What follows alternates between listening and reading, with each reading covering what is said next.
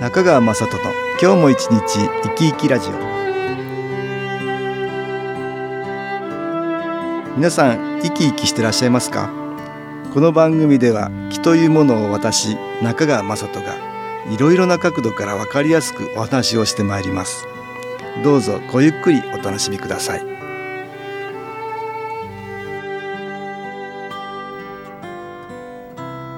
中川雅人の今日も一日生き生きラジオ。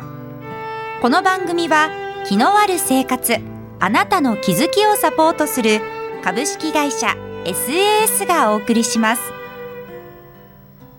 おはようございます。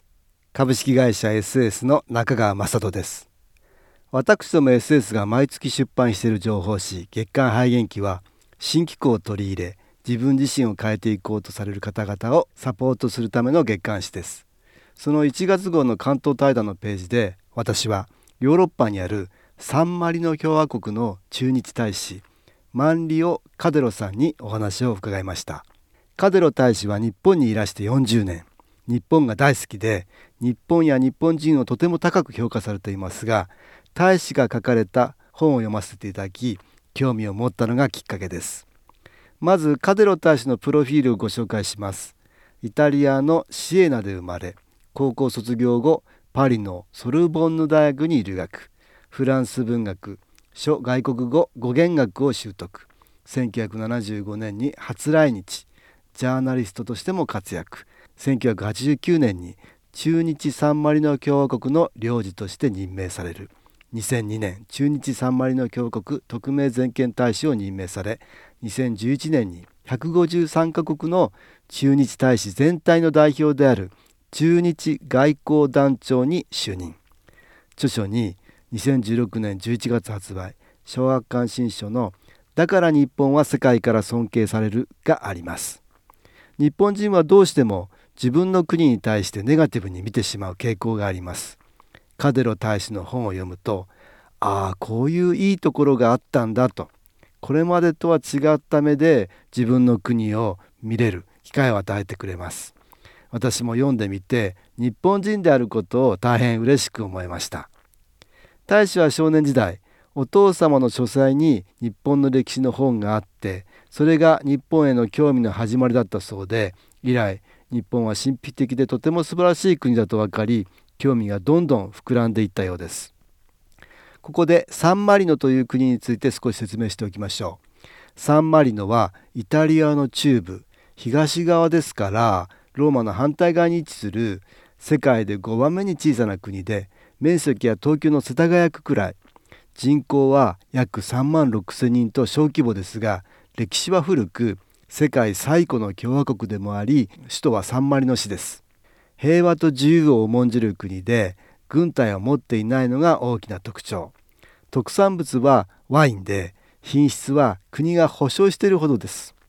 もともとは農業酪農石切りが産業の中心でしたが最近は軽工業や観光の割合も増加。サンマリノ市内の歴史地区と近くにあるティターノ山という山はユネスコの世界文化遺産に登録され世界各国からたくさんの観光客が訪れます。美しい街並みと自然が目に浮かんでくるようです。軍隊がなく平和と自由を重んじるというのがいいですよね。大使の言葉では戦争というものは誰も勝たない。みんなが負けでいいことは何一つないとのことです。例えばイラク戦争の場合アメリカは9年間毎日約4億円を使い7500人ものアメリカ人の若者が犠牲になっておりそれでは勝ったとは言えないと、えー、いうことなんですね。勝つというのはお金も使わず誰も知らないことですと。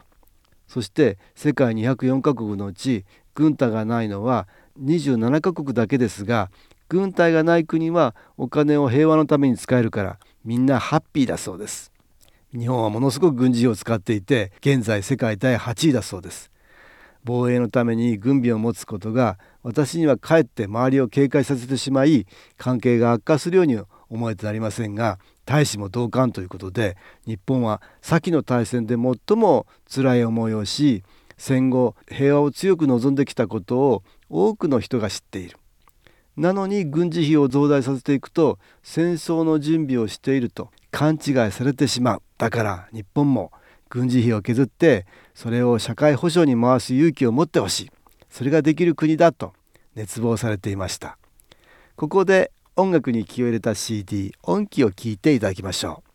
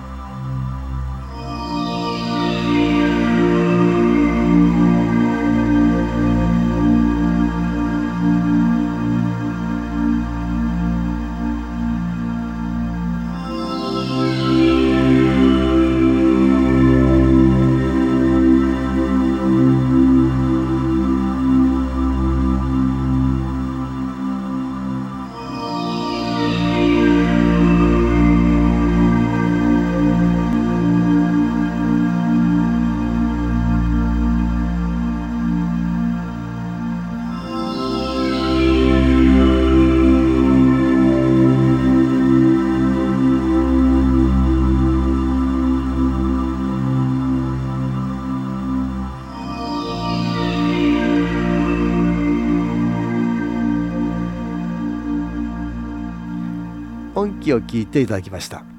今日は SS が出版している月刊誌「ハイ元気」の対談ページで取材した中日サンマリの共和国大使であるマンリオ・カデロさんのお話をご紹介しています。カデロ大使は神道をとても高く評価されており日本中の神社をたくさん回られています。大使によると神道は宗教というよりライフスタイルや哲学のようなもので自然と共生するための生き方と捉えております。太陽や海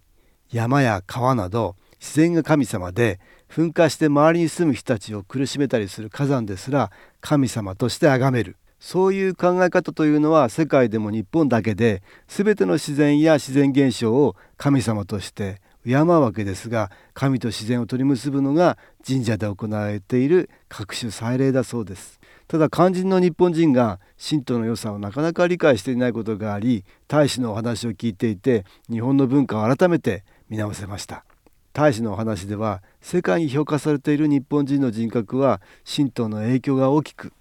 例えば真面目とか勤勉とか我慢強いとかもそうだし大使が若い頃柔道で教わった卑怯な手を使わない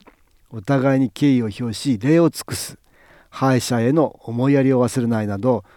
そのような精神は全て神道に通じるところがあると言われています。ただ神道や神社について誤解されている部分があり中国や韓国では靖国神社や神道がおかしいとか戦争とつながっていると言われるけれどもそれは間違いだと。大使はとても残念そうでした。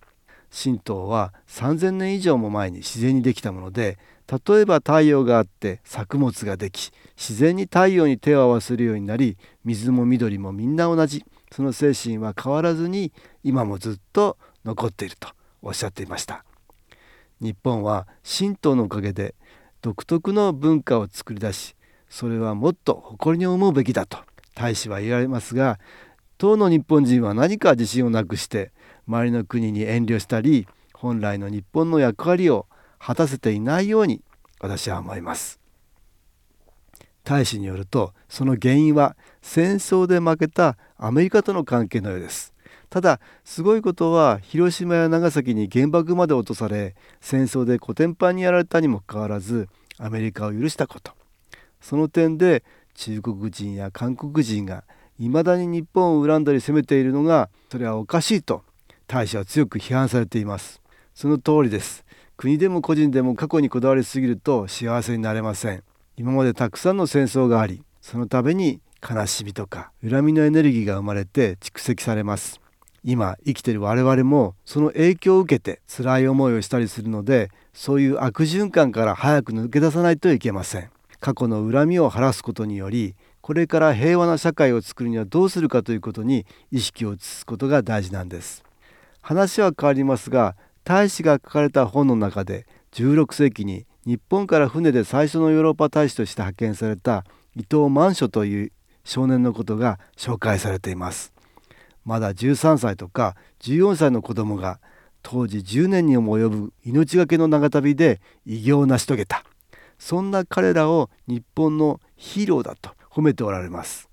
日本文化の発展に大きく貢献したけどあまり知られてないようでこういう勇気ある若者のおかげで世の中が変わっていったっていうことを知れば自分の国を誇りに思えるはずです。日本には神道やいいところが山ほどあるのに欧米に憧れてしまう傾向があり大使は残念がられていますが自分の国の歴史を学んだり文化をもっと知って日本人としての自信を持ってほしいと大使は切望されていました。日本は世界中からの憧れの的でアジア諸国でも80%の人が日本へ行ってみたいと思われているそうです。地震や津波台風など災害が多く大きな被害もたくさん出るのに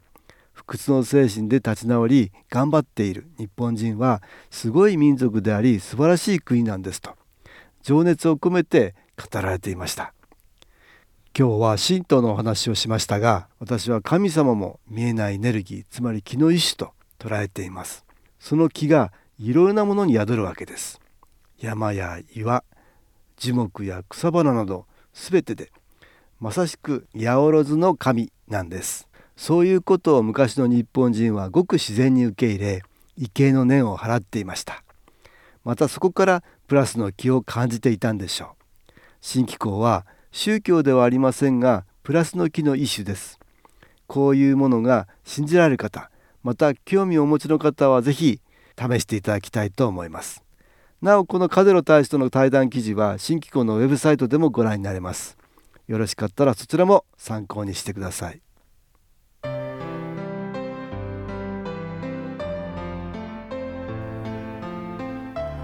株式会社 SS は東京をはじめ札幌名古屋大阪福岡熊本沖縄と全国7カ所で営業しています。私は各地で無料体験会を開催しています。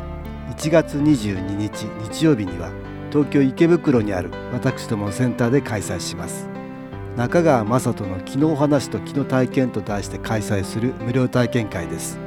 新気候というこの気候に興味のある方は是非ご参加ください。ちょっと気候を体験してみたいという方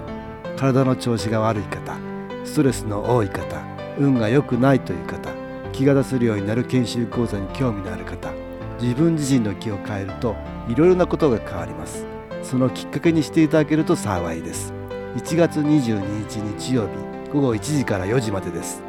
住所は豊島区東池袋1-30-6池袋の東口から歩いて5分のところにあります。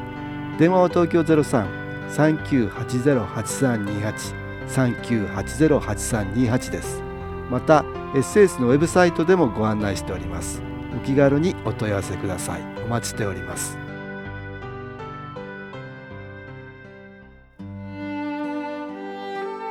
いかがでしたでしょうか？